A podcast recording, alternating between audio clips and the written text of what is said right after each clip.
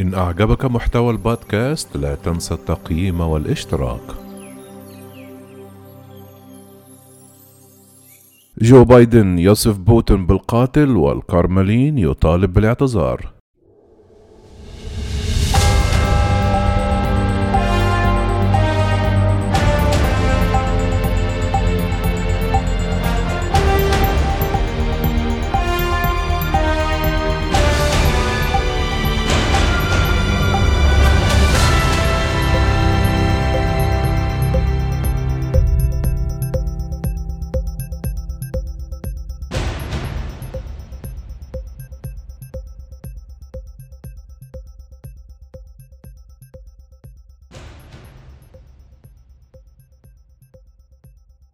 احتج الرئيس الروسي فلاديمير بوتين الخميس على وصف نظيره الأمريكي جو بايدن له بالقاتل.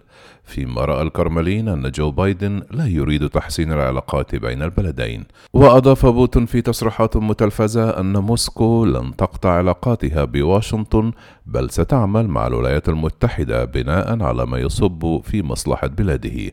ويأتي هذا التوتر بين البلدين فيما يؤكد الطرفان رغم خلافاتهما المتعددة أنهما يريدان العمل معا حول ملفات ذات اهتمام مشترك.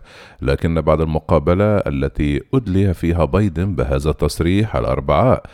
لا تخفي موسكو غضبها وتتحدث عن تدهور في العلاقات. وقال المتحدث باسم الكرملين ديمتري بيسكوف إن تصريحات الرئيس الأمريكي سيئة جدا ومن الواضح أنه لا يريد تحسين العلاقات مع بلدنا مضيفا من هذا المبدأ. سننطلق من الآن فصاعدا. وكانت موسكو أعلنت اعتبارا من الأربعاء استدعاء سفيرها في واشنطن الذي سيغادر السبت لإجراء مشاورات حول سبل تصحيح العلاقات الروسية الأمريكية وذلك بحسب ما أعلنت السفارة الروسية في الولايات المتحدة. وقالت السفارة أن التصريحات المتهورة لمسؤولين أمريكيين يمكن أن تؤدي إلى انهيار العلاقات التي تشهد خلافا كبيرا أساسا. وقال بيسكوف أن السفير الذي سيبقى في روسيا لعدة أيام سيجتمع إذا لزم الأمر مع بوتين شخصيا. من جهتها أكدت وزارة الخارجية الأمريكية لوكالة فرانس بريس أنها لا تعتزم استدعاء ممثلها من موسكو وقالت الناطقة باسم الخارجية الروسية أن استدعاء سفير هو أمر نادر في الدبلوماسية الروسية مضيفة لا أذكر أنه تم القيام بمثل هذه الخطوة.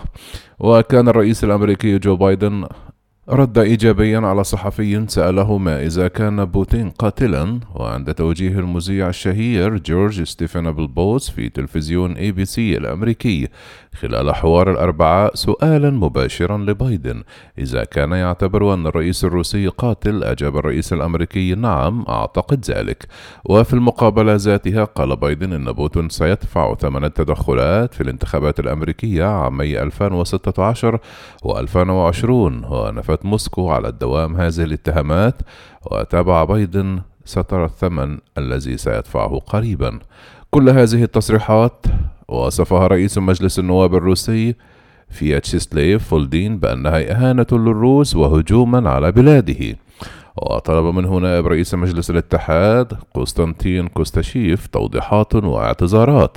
والعلاقات الروسية الأمريكية خصوصا والروسية الغربية عموما متوترة منذ سنوات لا سيما بعد ضم شبه جزيرة القرم الأوكرانية والحرب في أوكرانيا والنزاع في سوريا إضافة إلى تصميم المعارض الروسي ألكسي نافالني.